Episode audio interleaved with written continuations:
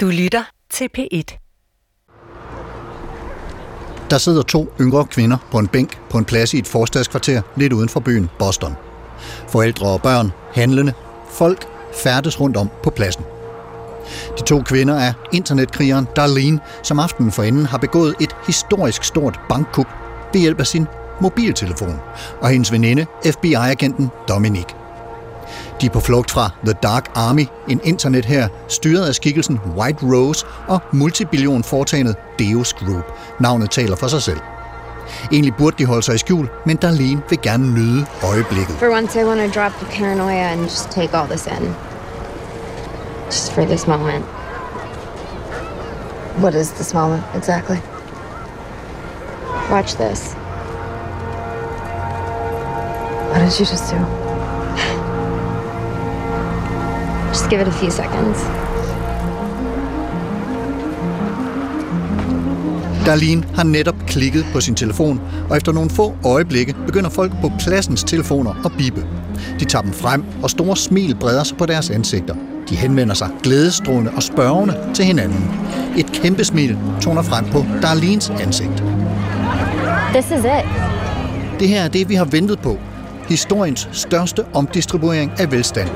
Everything we've been through led up to this one moment. The greatest redistribution of wealth in history.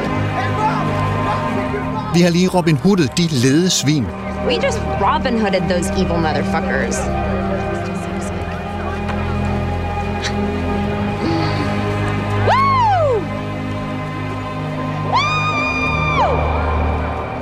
Velkommen til Supertanker. Jeg hedder Carsten Nordmann. Be ready for instant action.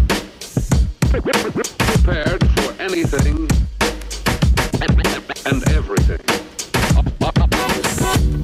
Scenen, vi lige hørte, er fra tv-serien Mr. Robot. Et kæmpemæssigt konglomerat af rigmænd og investorer har mere eller mindre bemægtiget sig magten over verden og tjener styrtende på det. Men fordi penge ikke længere er mønter og sedler eller guldbarer i en armeret boks, men digitale koder, der kan flyttes rundt mellem digitale konti, lader det sig gøre i serien at bringe en organisation i knæ, som måske ellers anså sig selv for at være for stor til at fejle. Penge i dag er gæld. Gæld har værdi, især for den, der ejer gælden, altså er den, som nogen andre skylder penge. Måske har penge, som det i bund og grund ret abstrakte begreb det er, måske har penge altid været gæld. Jeg giver noget til dig, så skylder du noget til mig. Og af forskellige, ikke altid lige let gennemskuelige årsager, bliver der flere og flere penge i verden. Mere og mere gæld. Mellem mennesker, virksomheder, lande. Penge og gæld opstår, og en gang imellem vokser pengeboblen sig så stor, at den springer. Fordi alle de mange penge pludselig viser sig ikke at være det papir værd, de er trykt på, hvis de altså overhovedet er det. Eller bliver blotte som den kunstigt ophobede mængde nuller og ettaller, der suser rundt i cyberspace, uden anden værdi end et abstrakt tegn på en hjemmeside eller en mobiltelefon. Penge og gæld kræver tillid mellem os, som bruger dem. Og enighed. En enighed, som vi måske er ved at opnå med den igangværende pandemi og den dertil hørende økonomi. Christian Bønnike, journalist og europakorrespondent for Dagbladet Information. Velkommen til dig. Tak skal du have. Du er med på en forbindelse fra Bruxelles. Der er en enelse forsinkelse på, så hvis øh, Christian han svarer lidt, øh, lidt langsommere, end man normalt ville forvente, så er det på grund af digitale forsinkelser. Men du bor altså i øh, Bruxelles, hvor du, øh, hvorfra du jævnligt skriver til din avis om øh, økonomi og globale markeder og penge og sådan noget. Hvad er din interesse i finanser og penge? Hvordan er den opstået? Hvor, hvor kommer den fra? Jamen, jeg tror, jeg må, øh, jeg må starte med at krybe til korset og tilstå, at det ikke er penge og tal og grafer i sig selv, jeg synes er specielt interessante. men, uh, men uh, jeg tror, min interesse stammer fra, at jeg er interesseret i politik, og jeg er interesseret i uh, det sociale spil mellem mennesker og den uh, politiske udvikling i Europa sådan i bred forstand. Og hvis man skal forstå den i dag, og måske også i det hele taget historisk, så skal man forstå penge og gælds betydning. For, og især siden, hvornår skal vi sætte det til? Altså midt i 70'erne eller et eller andet, der sker der jo et voldsomt skifte i, den, i Vesten i synet på, hvad man kan politisk, hvor politikken bliver meget styret af økonomi og øh, så hvis du, ikke, hvis du ikke forstår økonomien, så forstår du ikke politikken, og så forstår du ikke kontinentet, og så forstår du ikke kulturen. Og det, det er jo noget, øh, det har Marx jo ævlet om i, allerede, i, i, øh, allerede for, flere, for over 100 år siden. Ikke? Men øh, det er, det er jo virkelig sandt. Og, og, og det du taler om, den vending, der sker der i, i 70'erne og 80'erne, det er det, man øh, øh, samtidig øh, omtaler som the market turn. Er det ikke rigtigt, blandt andet også med noget af den øh, bankmæssige deregulering, der sker i løbet af begyndelsen af 80'erne? Jo, bestemt. Altså uden at vi skal allerede skal i, i, i gang med historietimen. Ja. Så, Ja, præcis. Så er der jo, er der jo 30 år efter 2. verdenskrig, hvor, hvor, hvor man har en særlig øh, version af både af den politiske økonomi i, i Europa, hvor man bygger velfærdsstaterne og har en masse vækst og sådan noget. Så går der jo en masse galt øh, i, i 70'erne. Og løsning, en af løsningerne på den krise er jo, øh, som du siger, det man kalder the market turn, Reagan og Thatcher, og en meget større, sådan meget større fokus på begrænsningerne for politik altså hvor, hvor, hvor økonomien bliver en begrænsning for, for, for det politiske handlerum, og det kender vi jo enormt godt fra EU for eksempel. Du må kun have 3% underskud, øh, og du må kun have øh, du må kun have så og så meget gæld. Ikke? Så øh, pu, pu, hvis du øh, hvis du forstår politik, så er du også nødt til at forstå de økonomiske rammer, som moderne politik opererer indenfor. Og de økonomiske. Ja. Yes. Og Jonas Jensen Damaratne, du er formand for foreningen Gode Penge og Kanskjern Pol øh, fra Københavns Universitet. Velkommen til dig. Tusind tak. Og vil du ikke lige lægge ud med at fortælle lidt om den her forening Gode Penge, hvad det er?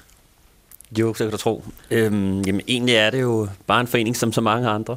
Øhm, øh, og det, det kunne man jo tage Amnesty International eller et eller andet. Ikke? Vi, vi er en frivillig forening, der er non-profit, og som har nogle, øh, nogle mål, vi kæmper for øh, at få løst, eller nogle problemer, vi gerne vil løse, og det er primært noget med øh, vores pengesystem, vi gerne vil have reformeret eller lavet anderledes, for vi mener ikke, det er så, så godt, som det er nu. Altså, så man må gå ud fra, at når I kalder jer gode penge, så er det fordi, I stiller jer op over for noget, som I regner for dårlige penge, eller et dårligt system? Kan ja, lige præcis, ja. lige præcis. Det, det banksystem, vi mener, vi har nu, mener vi, at der, der er en masse dårlige penge, øh, og måden penge bliver skabt på, er måske ikke den mest optimale, og det kunne vi gerne have øh, ikke skulle ændre sig i fremtiden. Ja. Og det kommer vi selvfølgelig meget mere ind på øh, i det følgende. Vil du ikke fortælle lidt om øh, sådan din vej ind i det arbejde, både med, med foreningen Gode Penge, og, og måske ovenikøbet før det, altså din interesse for, for det her, som noget, du synes faktisk er vigtigt, og som noget bør, bør ændre sig for os alle sammen? Jo, og, og den er, det er lidt sjovt, fordi jeg har altid interesseret mig i økonomi, og synes, det var vildt spændende, og noget, jeg gerne vil arbejde med, også på mit studie, noget, jeg har, har arbejdet rodet meget med. Men, men det der med penge, Altså, hvad er penge, og hvordan fungerer vores pengesystem? Det anede jeg ingenting om, og, og vidste ingenting om, og der er ikke noget på nogen af de øh, fag, man kan læse på statskundskab, og for øvrigt nærmest heller ikke i økonomi. Øhm, så, så det, der var den store opvågning for mig, var, da jeg pludselig fattede, uh, hvordan er det, det her fungerer med, at de private banker skaber penge, og at det ligesom vendte hele min teoriapparat og hele min forståelse fuldkommen på hovedet. Øh, og så både det, og så det, at jamen, der var ingen andre heller, der vidste. Så jeg havde fundet ud af det, men der var ikke nogen andre. Hvor skulle de have hørt om det henne? Altså, det står ikke i nogen af de artikler, som man læser på universiteterne. Det er ikke i de bøger, som er på mainstream-økonomien. Øh, og, og det var bare en pros, der gik op for mig. Øh, og det er ikke, fordi det er en hemmelighed.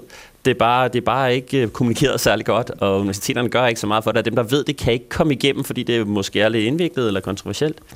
Det er, det, det er meget abstrakt, det, det, øh, det må man øh, erkende, og det skal vi så prøve, selvfølgelig prøve at, at øh, tale os ind på her i løbet af udsendelsen, med både øh, øh konkrete erfaringer og forskellige filosofiske overvejelser, som vi øh, tager i brug for at få greb om det. Og så skal vi naturligvis også kigge på, på de penge, der er i spil i øh, de her måneder eller år i forbindelse med coronapandemien, altså de penge, der holder måsen op på landene og deres befolkninger, som er, er presset af det her.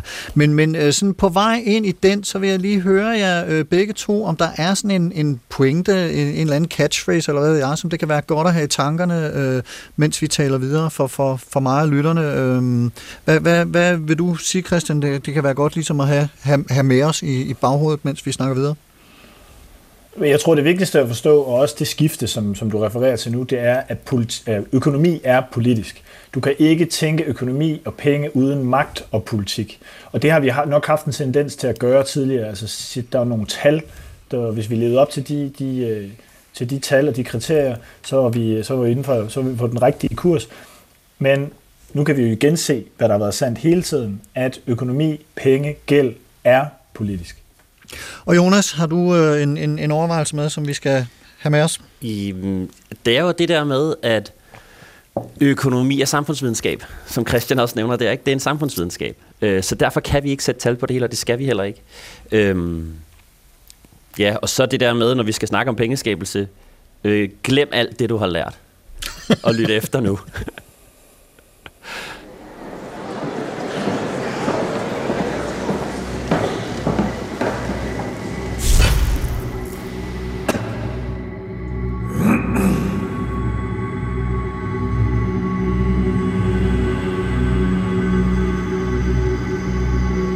Den 11. marts blev et digitalt kunstværk solgt for, og hold nu fast, 430 millioner kroner. Køberen var en indisk kryptomilliardær med bopæl i Singapore.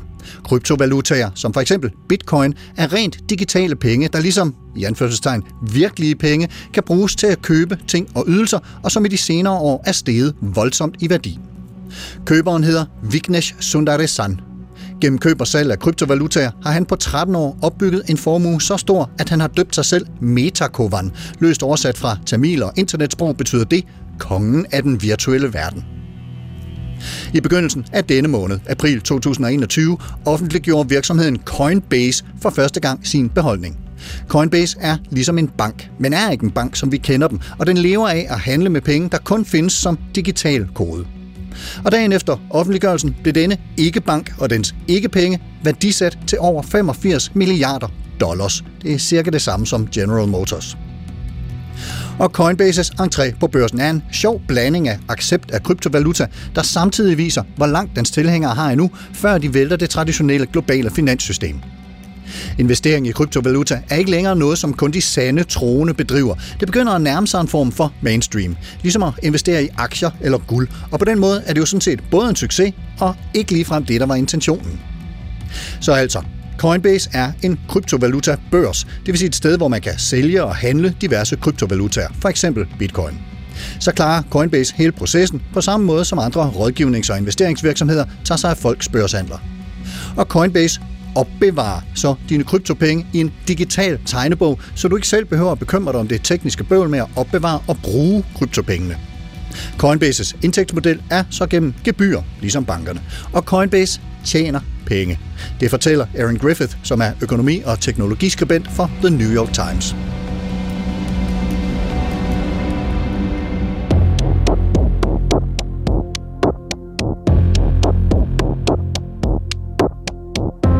Og så kan det være, at man tænker, hvad rager Coinbase mig? Jeg lever under ikke for bitcoin. Men Coinbase er lige nu et vink med en vognstang om, at kryptovaluta er på vej til at blive stort. Potentielt meget stort og dermed et vigtigt investeringsobjekt. Husk på Metakovans 430 millioner kroner kunsthandel. I øvrigt et værk, der også kun eksisterer digitalt. Var der nogen, der sagde Walter Benjamin og kunstværket i dets tekniske reproducerbarhedstidsalder tilbage fra 1935?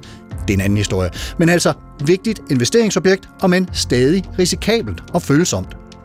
Men her er Coinbase så altså en måde at undersøge pleje ens nysgerrighed, uden at have nærmere til selv at købe ind, selv at bevæge sig ind på det marked. Coinbases entré på børsen er simpelthen en blåstempling af kryptovaluta, selv hvis du ikke rigtig har tiltro til det, siger Aaron Griffith. Og husk så også på, at den oprindelige vision bag kryptovaluta var en idealistisk, måske ligefrem anarkistisk, idé om, at alle skulle kunne være deres egen suveræne bank. Tilhængerne forestillede sig, at kryptovaluta ville blive fremtidens penge, udenom bankernes centraliserede autoritet, og dermed der en grund for et bedre, mere fair globalt pengesystem. Det er så ikke sket, i hvert fald ikke endnu, fortæller Griffith, blandt andet fordi værdien af valutaerne stadig er så ustabil, at det ikke rigtig lader sig gøre at bruge dem til at købe kaffe eller hotdogs eller sager. Indtil videre dur det primært som handel, investering, spekulation, og Griffith slutter af med at sammenligne kryptovaluta med cannabisindustrien. Nogle ser det som en investeringsmulighed, andre som en del af en mission om at legalisere marihuana og gøre verden til et bedre sted. Og hvis ideen bag kryptovaluta er at skabe et nyt globalt finansielt system, så kan Coinbase være en byggeklods i det projekt.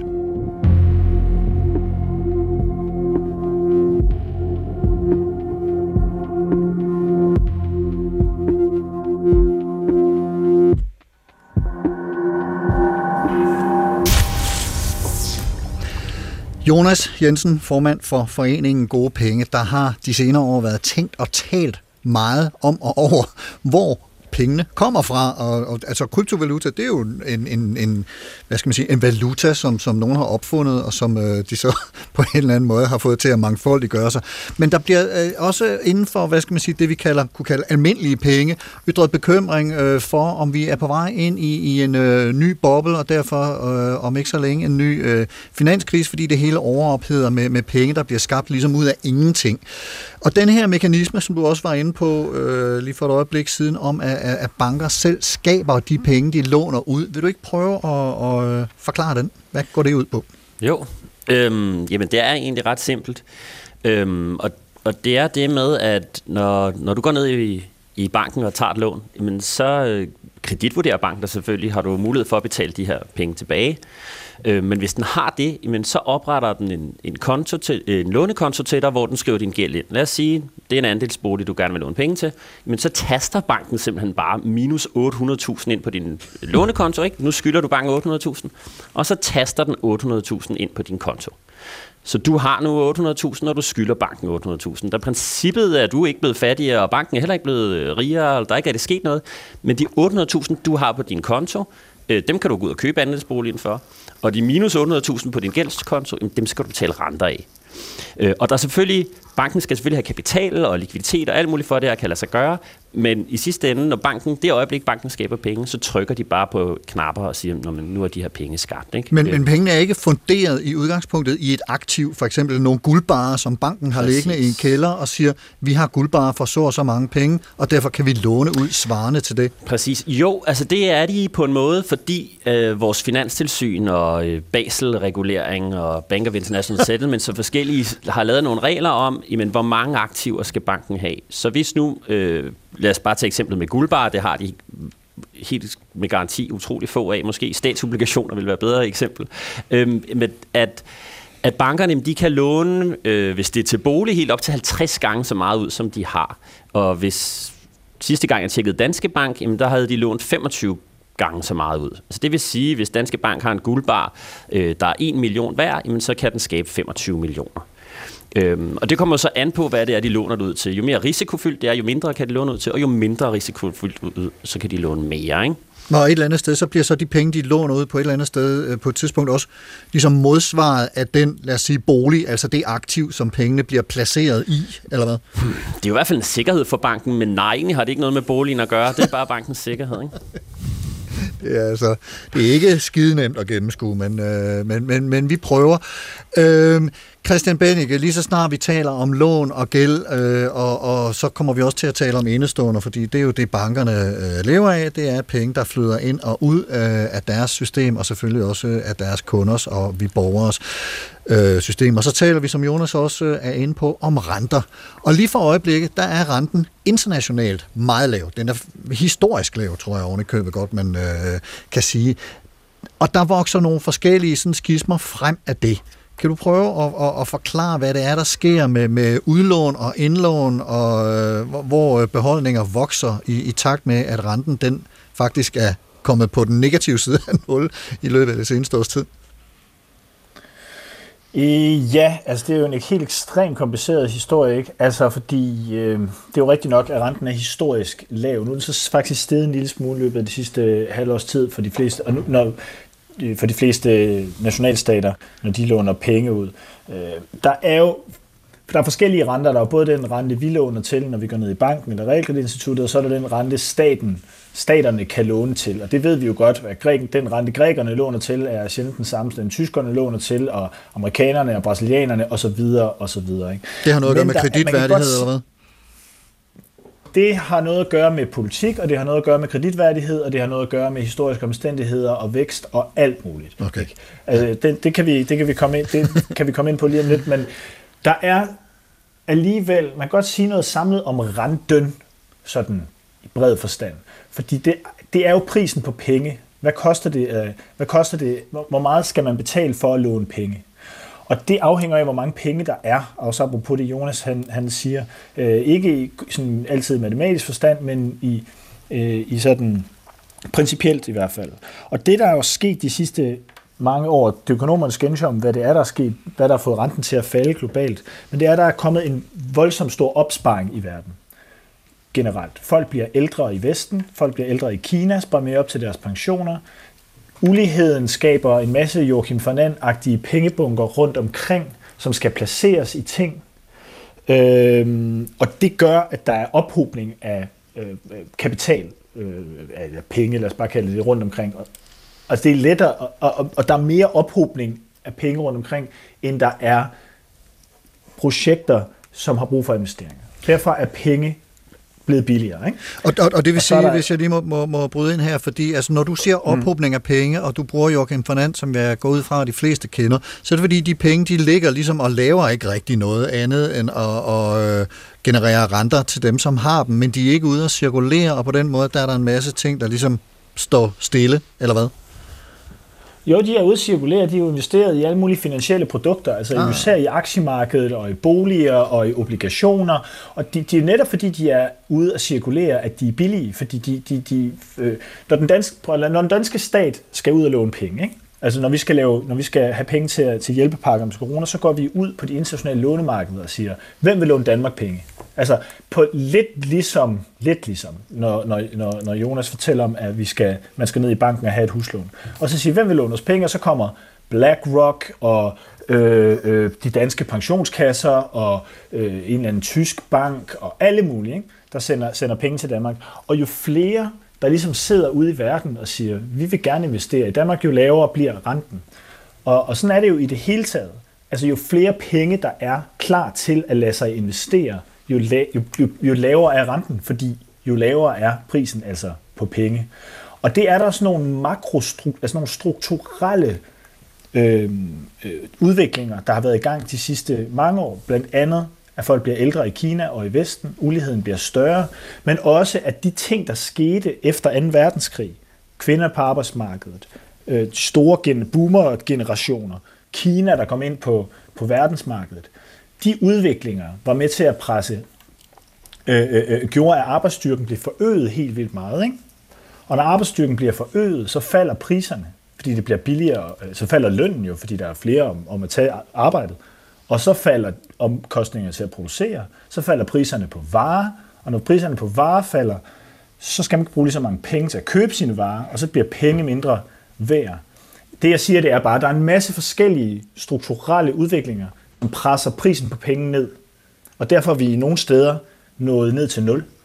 Altså, altså sådan, at man bliver betalt for at optage et lån, hvilket jo rent logisk virker skørt. Ikke? Jeg, jeg læste en øh, artikel, du havde skrevet i øh, Dagbladet Information på et tidspunkt, som netop handlede om det her med, at man bliver betalt for at låne, og, og man skal betale for at have indestående. Og det er der formentlig også en masse danskere, der har oplevet, at bankerne de begynder at sætte nogle grænser for, at hvis du har mere end så og så mange penge på din konto, så koster det faktisk noget, at vi skal opbevare dem for dig. Øh, er, er det øh, en, en, en, hvad skal man sige, en mekanisme, som er direkte affødt af det, du forklarer her, og, og kan man på en eller anden måde anskueliggøre kort, hvad, hvad, hvad, hvad det går ud på?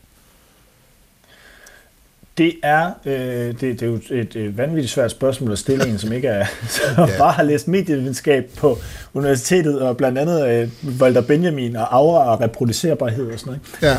det var det, en, det, der var min métier. Øh, men nu det er, vi, det, er vi, det er vi for længst forbi nu. Nej, men, men selvfølgelig, øh, det hænger jo blandt andet sammen med de her strukturelle ting, jeg siger. Altså, der er ligesom en, en mega-tendens. Og så er der jo sket det under pandemien, at centralbankerne øh, i øh, alle de lande, der har en, en, øh, en, en uafhængig centralbank, men især ECB og The Federal Reserve i USA har trykt helt sindssygt mange penge for at, for at holde, og det er virkelig penge, der bliver skabt ud af ingenting, som de indirekte låner til, øh, til staterne selv, basically. Altså, og det presser prisen på penge yderligere ned. Og her kommer Jonas der faktisk lidt til under, øh, undsætning, tror jeg. Du, du øh, markerede markeret på det der spørgsmål om, om at tjene penge på at låne og sætte penge til på at have indestående. Ja, altså det, min pointe er bare det med, at der findes jo masser af folk i, ver- i verden, der har en masse penge, øh, og øh, det er jo ikke de samme, der har pengene, som er dem, der vil investere, eller hvis man gerne vil opbevare sine penge, eller, eller andet, så, så er Danmark og Vesten, de søger efter et sikkert sted med lav inflation, og hvor de kan regne med, at deres investering, den ikke forsvinder. Altså, der er det danske boligmarked, eller danske statsobligationer, uhyre sikkert. Og deres alternativ, hvis de bor i et eller andet uland, men det er at sætte den i en lokal bank, som kan gå konkurs, og de mister deres penge, eller inflationen er 17 procent, eller deres alternativ er simpelthen dårligere. Men hovedpointen i det her er jo, at de føler ikke, hvis man vil investere i danske statsobligationer, så føler man ikke, der er en alternativ investering, der er bedre. Så hvis mm. man vil købe danske statsobligationer til minus et eller andet, så betyder det, at ens alternativ er dårligere end det. Ikke? Øh, og det er jo et kæmpe usundstegn, at men hvor, at de ikke har noget, de gerne vil investere i, fordi de ikke har tillid til, at den investering bliver god. Der findes jo mennesker, der gerne vil låne, eller der findes jo projekter, man kan starte, men hvis de ikke har tillid til verdensøkonomien, eller tillid til, at det giver afkast på lang sigt, så er det jo sikrere bare at vente og stille dem i nogle danske statsobligationer eller lignende. Ikke? Og, og, og det vil sige, at det vi så når frem til her, og øh, det er, øh, og det har selvfølgelig også ligget lidt i kortene i det, vi har talt om indtil videre, at det her med penge, det er ekstremt afhængigt af tillid. Nu brugte jeg ordet kreditværdighed for et øjeblik siden, øh, Christian, da du øh, var i gang med at fortælle, at det, at det er så meget en social konstruktion, øh, som er baseret på, at vi har tillid til, at de der beløb, som vi flytter frem og tilbage, de rent faktisk har en eller anden form for ja, værdi eller gyldighed. Det er klart. Penge er en social kontrakt. Penge er en relation, og penge, og penge, er gæld, penge og gæld er jo basically det samme. Ikke? Mm. Og både penge og gæld er en social kontrakt og en relation mellem mennesker, og øh, så er der sådan nogle, øh, så er der sådan nogle skøre øh, kryptotyper, som du refererede til tidligere, som, som synes, at det kunne være vildt fedt, hvis man, øh, hvis man tog staten ud af ligningen og lavede sin egen, øh, sin egen, øh, sit eget underlige anarkistiske system. Og det er jo basically folk, der ikke tror på, at statsmagten og demokratiet øh, vil verden noget godt, hvis vi nu skal være meget grove. Ikke? Men jeg mener, det er, den samme, det er den samme dynamik, de reagerer på. Altså, at penge hænger sammen med en social kontrakt, og en social kontrakt, det er også en anden måde at sige, magt eller demokrati eller fællesskab på, afhængig af, hvad man synes om magt, demokrati, politik og fællesskab.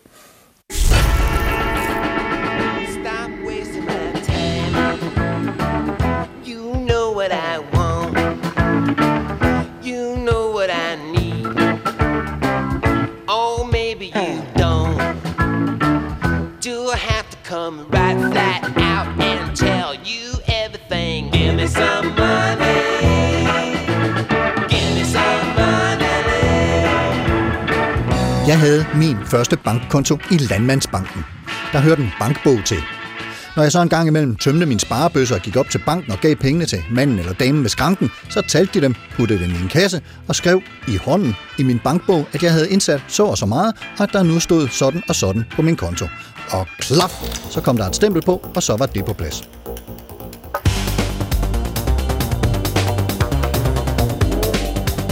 Jeg ved ikke, hvordan du har det, men jeg har de seneste år tænkt en del over, at kontanter er under udfasning. At betalinger af alle slags i dag foregår ved at flytte digitale koder rundt mellem konti. Ved hjælp af chips på plastikkort eller mobile overførsler i netbank, MobilePay eller e-wallet. Og det synes nogen er mærkeligt, uhåndgribeligt, måske ligefrem lidt utrygt. Farver nye digitale verden. Men måske har det altid lidt været sådan med de forhåndværende redskaber. Lad os gå små 5.000 år tilbage i tiden til Fagre daværende lærtavleverden. Der havde man ikke opfundet mønter og slet ikke sædler.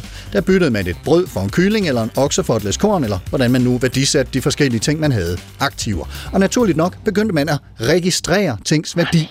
Og så var det faktisk penge. Money makes the world go around, the world go around, the world go around. Money makes the world go around, it makes the world go round. Fra omkring 2000 år før vor tid har man fundet lærtavler, som er registrering af gæld til templerne, eller templernes gæld til borgerne. Og lærtavler kan jo flyttes rundt mellem mennesker. De er simpelthen penge version 1, bygget på tillid og samarbejde. Man bytter lærtavler med nogen, man har tillid til. De bliver en slags hukommelse. Du får fire høns af mig nu, og så får jeg en ged af dig om en måned. Lærtavlen symboliserer en værdi, som skifter hænder, og en tillid.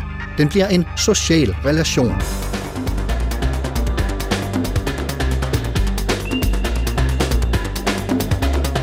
Cirka 500 år før vores tid kom man på mønter. Det tog grækerne og romerne til sig.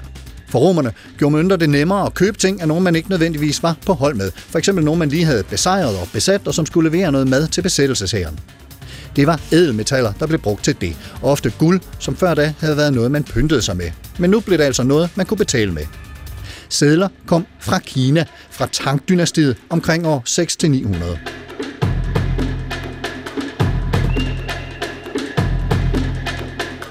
Mønterne blev stille og roligt mere udbredte. Det var bystaterne, der gjorde sig til garanter for værdien, ofte afhængig af vægten af en guldmønt. Og i 11-1200-tallet udviklede italienske købmænd i Venedig, Genova og Firenze kontosystemet, altså bogholderiet. Så kunne købmændene notere kundernes køb på kredit, og så fandt de på det med renter og bingo, eller måske banko, så havde man bankerne. Money for all. Money for all. Revolution, socialism, read it in the rag. There's a gun at your head, put the money in the bag. I 1800-tallet var væksten og udviklingen i høj grad rykket til Holland og England. Faktisk havde man i Holland allerede i 1630'erne haft den første finansielle boble, der brast med et brag og ruinerede adskillige, den navnkundige tulipanboble. Men altså, man fandt ud af, at guld var svært og risikofuldt at transportere. Det var smartere med en kvittering. Den kunne også laves på en måde, så den kunne fornyes eller erstattes, hvis man mistede den.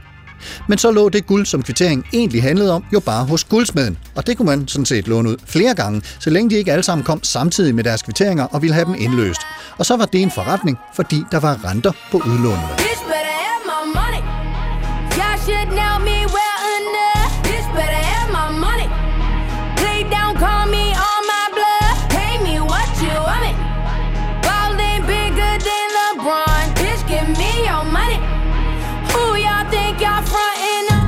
Men altså, det gik jo galt. Det så man i oktober 1929, da hele lortet crashede. Som en analytiker fortæller i den fremragende dokumentarfilm Inside Job, ordet crashe er et, man bruger om flyvemaskiner, der flyver højt, går i stykker og falder ned. Og det passede egentlig meget godt på de finansielle markeder i 1929 og i 2008.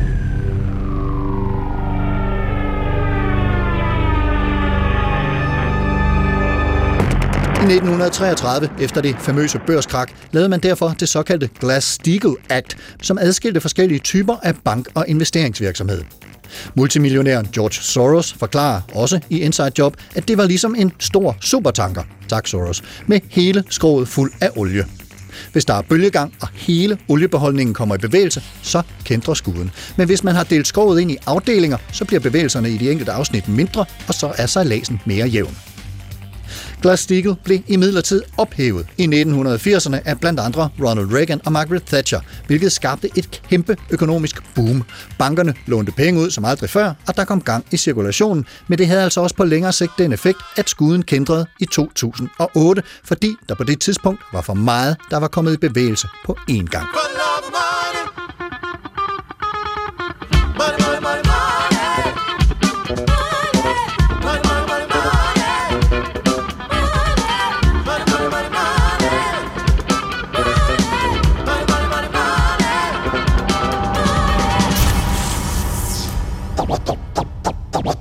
Would you mind saying that again?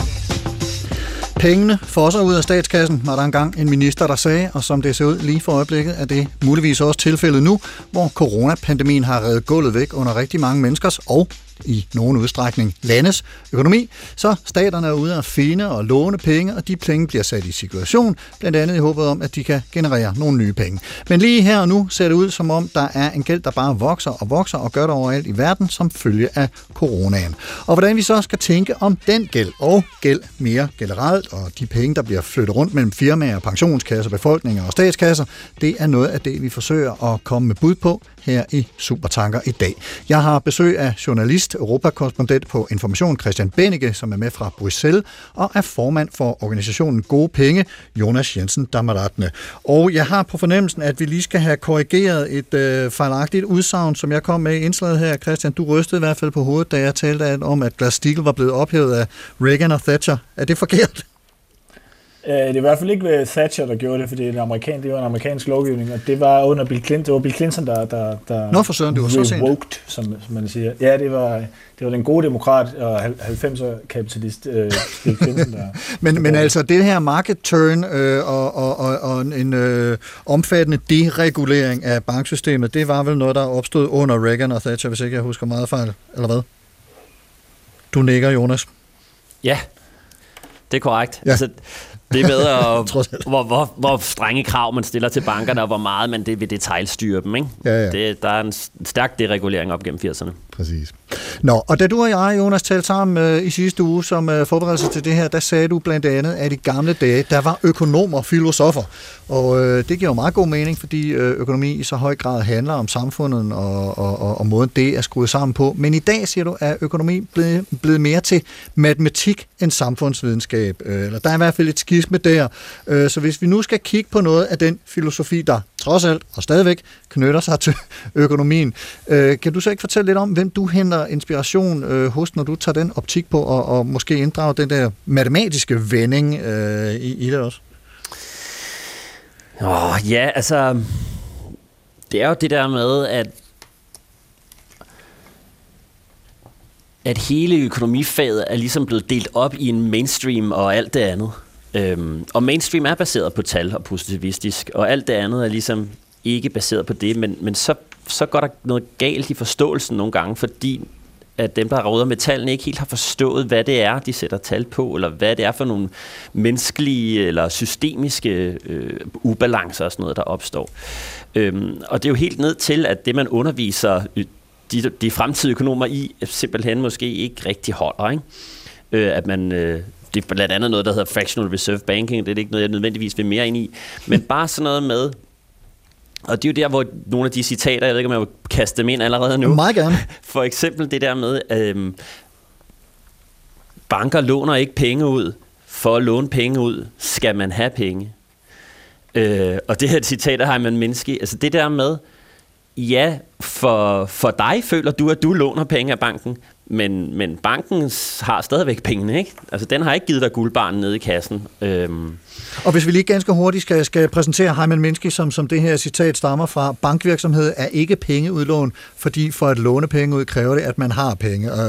Øh, hvem er øh, Heimann Minsky, som øh, står fader til det? Ja, det han er jo økonom, øh, og vel mest kendt fra lige efter krigstiden. Jeg har faktisk ikke helt styr på det. Øh, men, men han er jo i hvert fald det der med, han er krise- og bobleøkonom. Altså, hvad sker der, når vi kommer frem mod en boble? Hvad sker der, når der bliver skabt rigtig, rigtig mange penge? Og hvordan foregår den øh, udvikling? Og givet navn til Minsky moment, og Ponzi-investeringer og sådan noget. Ikke?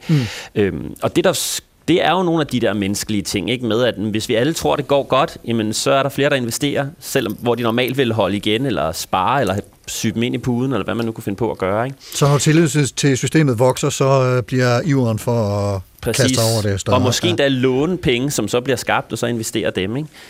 Øh, at man giver systemet, som det hedder. Ikke? Låner mere, øh, simpelthen bare for at investere det i noget, som måske ikke engang har en produktion, men en forventning om, at det stiger værdi. Ikke? Ja.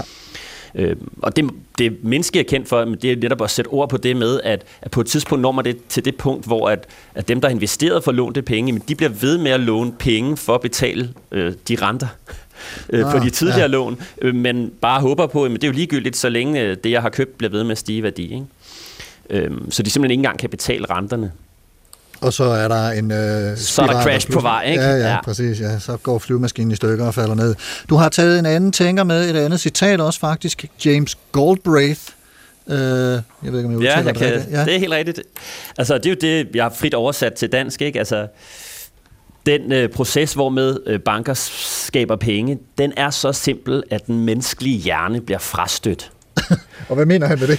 Jamen, han mener det med, at almindelige mennesker tror jo, at en bank fungerer sådan, at man går ned med sine penge og sætter dem i banken, og, og så låner banken øh, de penge ud. Sådan Øh, som jeg gjorde i Landmandsbanken. sådan da som du gør i. Landmandsbanken. Ja, Ja. Og det, altså, der, der er vores søsterorganisation i, i England, har en- altså, spurgt øh, dem, der sad i underhuset, og 80% mente, at jamen, det er ikke de private banker, der skaber penge, og at det er den her formidlingsteori, som man kan kalde den, ikke?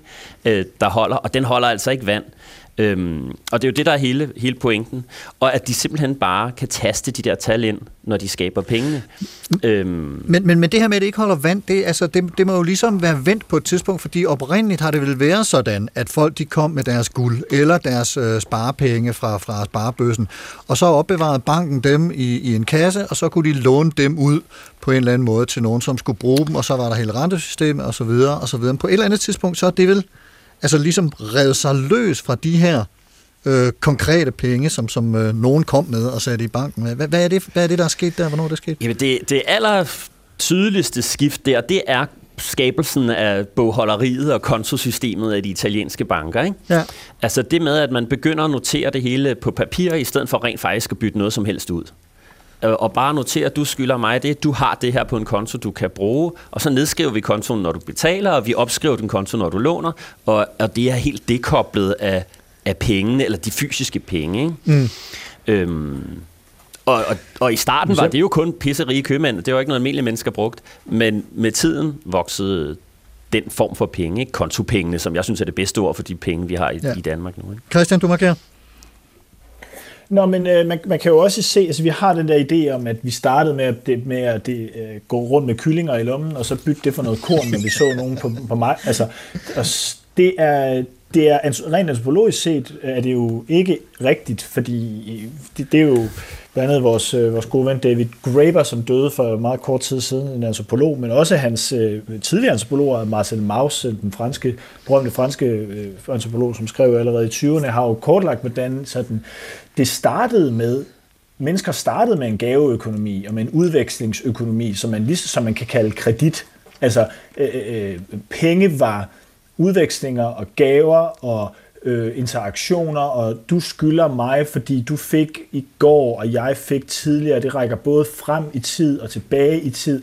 Og, så, og den form for udveksling har, er meget ældre end, end, end fysiske penge. Så det er ikke sådan, at mennesket startede med at gå rundt med, med, med køer og kyllinger, så opfandt, vi, så opfandt vi mønter, og så gik vi over til det, og nu har vi så opfundet kryptovaluta, at det hele er blevet en social kontrakt og en sådan postmoderne social konstruktion. For det har været en postmoderne social konstruktion hele tiden. Ja. altså, det, er, øh, det, er, altså, det, er vigtigt, det er vigtigt lige at få med.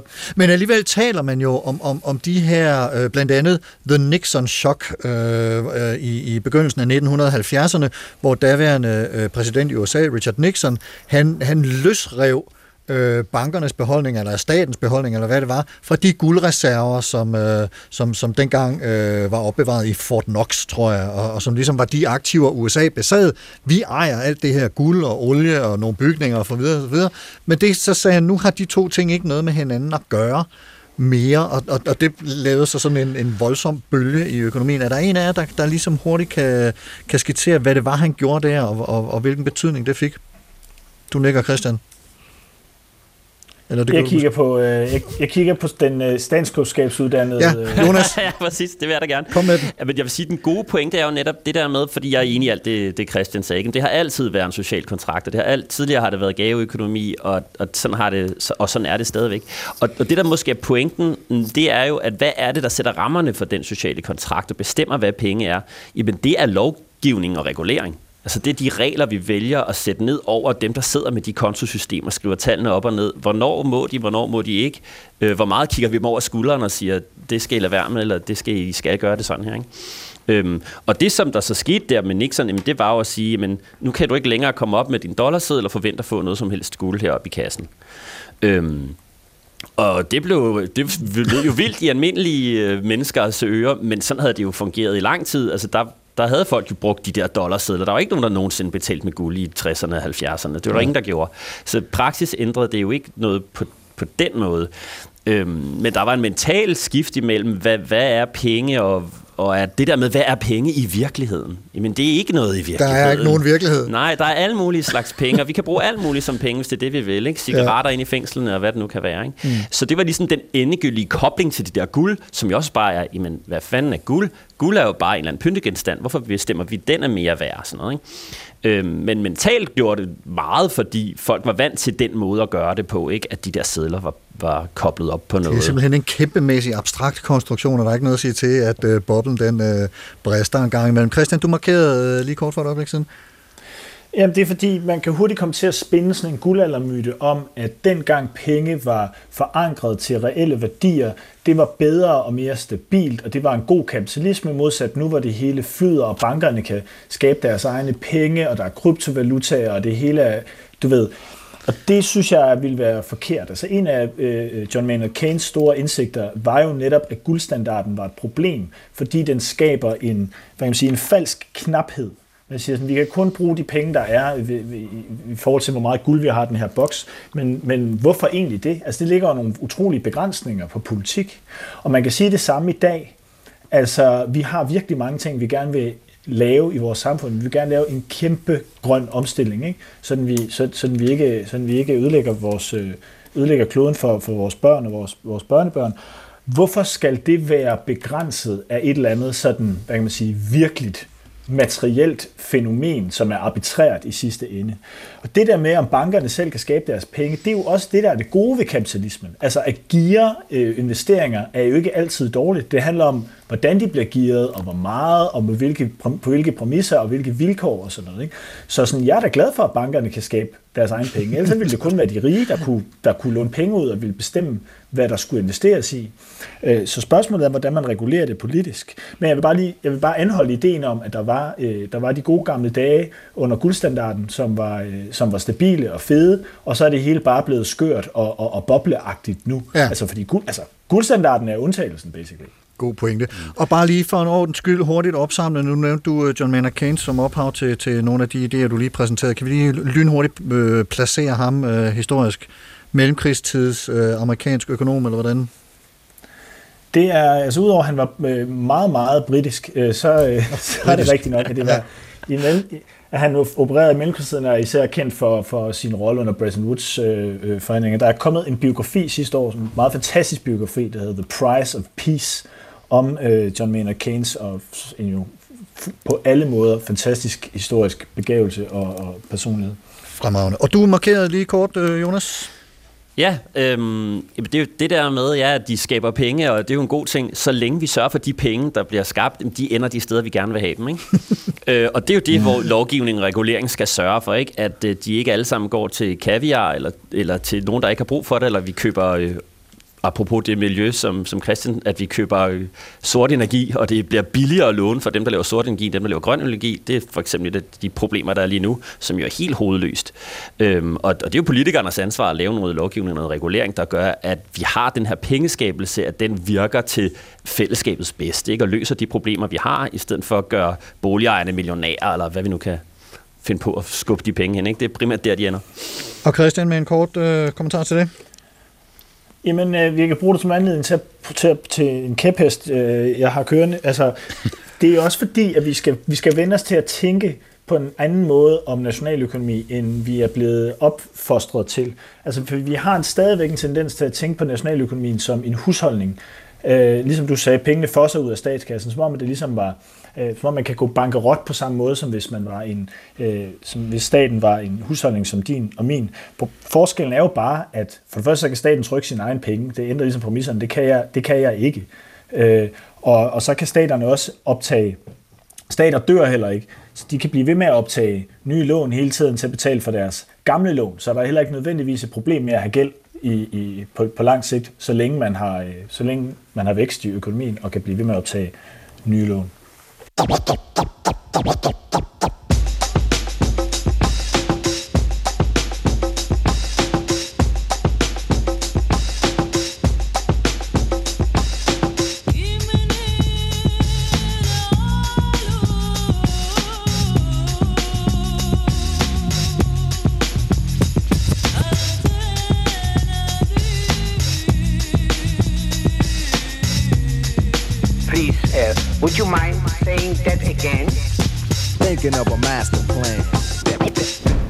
Supertanker, Carsten Nordmann, Jonas Jensen og Christian Bennike. Vi taler om penge og om gæld, blandt andet naturligvis fordi markederne og økonomien, som en anden naturlov, reagerer på al den ustabilitet og usikkerhed, der væltede ind over os som en anden tsunami i form af covid-19-pandemien.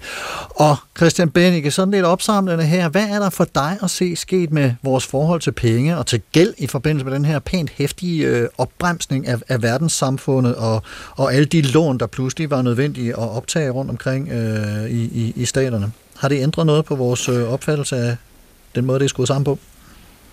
Ja, det synes jeg virkelig. Altså nu, journalister vil jo altid gerne se verdenshistoriske begivenheder i alting, så vi har noget fedt at skrive om, ikke? Men jeg mener faktisk, at det her er et regulært paradigmeskifte.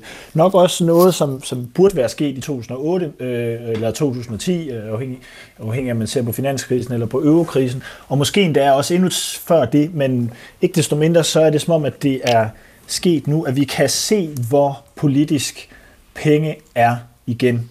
Altså ideen om, altså helt ærligt, ikke? Vi, vi, hele den vestlige verden, der har staterne betalt folks løn i et år. Altså, prøv, prøv, det er ikke lige frem øh, free market economics for alvor, vel? Altså, verden var jo ved at opleve en finanskrise i marts 2020. Alt blev solgt.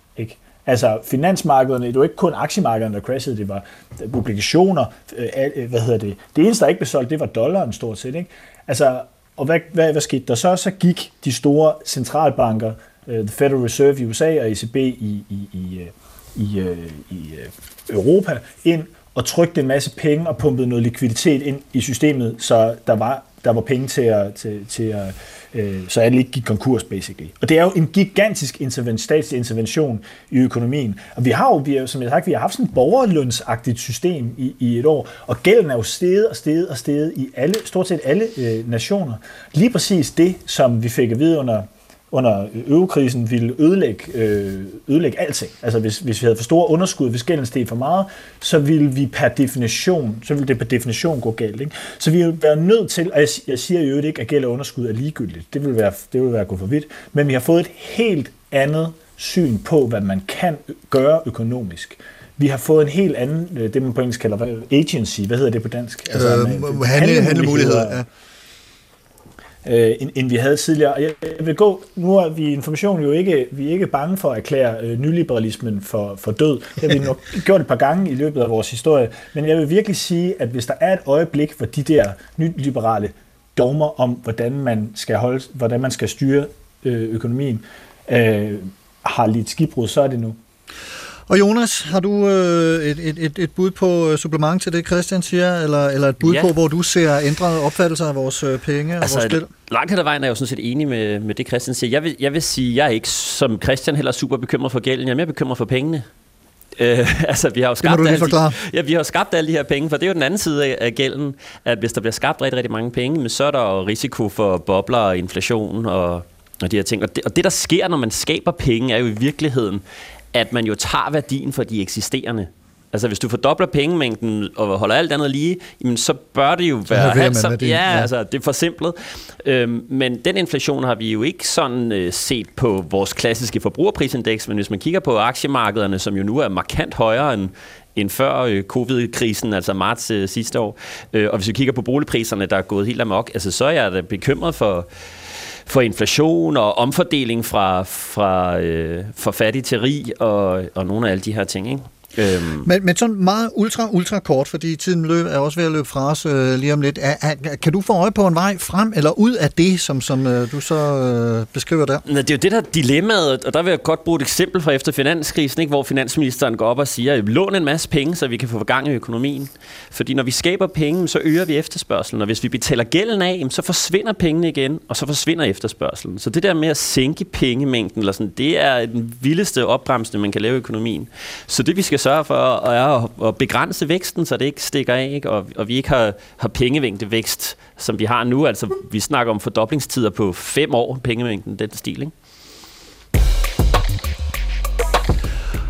Så langt nåede vi med den. Vi er Christian, Jonas og Carsten her i Supertanker. Money makes the world go round, og meget er sat i stå af coronaen, men det er tiden ikke. Vi er i havn om få minutter, og vi skal lige nå et par anbefalinger fra jer to øh, gæster, Jonas Jensen og Christian Bennicke, til hvor lytterne kan gå hen, hvis de vil undersøge det her endnu mere, altså vide mere om det, vi har talt om den seneste lille time. Det er altså bøger, artikler, film, radioprogrammer og hvad har vi ellers. Christian, du har taget øh, to bøger med, som øh, du vil anbefale lytterne at finde frem, hvis de vil dykke videre ind i det. Hvad er det for nogen? Ja, hvis de er meget nørdede og, og grundige og har rigtig god tid, så vil jeg anbefale dem sådan et par mursten her. Den ene er øh, den britiske økonomihistoriker Adam Tooze, som har skrevet en fantastisk bog om finanskrisen, som hedder Crashed. Øhm, og den anden er jo selvfølgelig øh, vores ven Thomas Piketty, som øh, vi på Informationsforlag har udgivet øh, hans anden bog, der hedder Kapital og Ideologi, hvor han opriser de sidste øh, par hundrede års udvikling, øh, hvor man virkelig kan se, at økonomi altså handler om magt og politik. Men murstenen er det, og det kræver altså en vis entusiasme at kaste over dem, lyder det som. Ja, men de er virkelig gode begge to, og de er virkelig godt fortalt begge to. De, og det er, det, er- det er bøger, hvor, som ikke økonom... Man behøver ikke være, have, have en fagøkonomisk baggrund overhovedet for at læse det. Fremragende. Jonas, hvad vil du anbefale lytterne at opsøge? Der er sket et eller andet med lyden der. Det var da helt vildt mærkeligt. Øh, jeg har tændt for mikrofonen her. Meget mystisk. Jonas Jensen er simpelthen forsvundet. Øh, Jeg øh, kan fortælle, at øh, Jonas Jensen øh, også har et par anbefalinger med. Jeg lægger dem på øh, Facebook-siden Carsten Ortmann Radio øh, her efter udsendelsen. Så Christian Benike, journalist, europakorrespondent for Dagbladet Information. Mange tak, fordi du kom og var med til at gøre os øh, en lille smule klogere på guld og gæld. Det var selvfølgelig det var en fornøjelse. Det var godt. Og Jonas Jensen, Damaratne, formand for Gode Penge og Skjent Pol, tusind tak til dig også for at hjælpe med til at gøre os alle sammen lidt klogere. Og der er vist stadigvæk ikke hul igennem. Og så selvfølgelig som sædvanligt mange tak til dig, kære lytter, for at lytte med. Hvis du kan lide det, du hører, så del det med en ven, som kan have glæde af det, rig eller fattig, for gældet eller i salveten. Hvis du har ris, ros eller idéer til programmet eller andet, du gerne vil kommunikere til mig, så skriv en mail til supertanker eller gå ind på Facebook-siden Carsten Ortmann Radio og kommenter der. Og der lægger jeg som sagt også Christian og Jonas' anbefalinger og lidt links og en musikplayliste. Programmet i dag var tilrettelagt af mig. Jeg hedder Carsten Ortmann. Ha' en rigtig god uge og på genhør.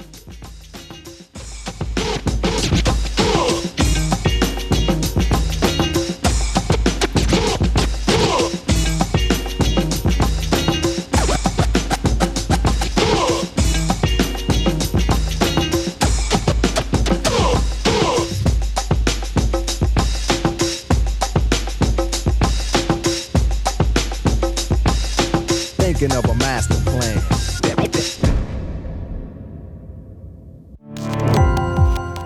Gå på opdagelse i alle DR's podcast og radioprogrammer. I appen DR Lyd.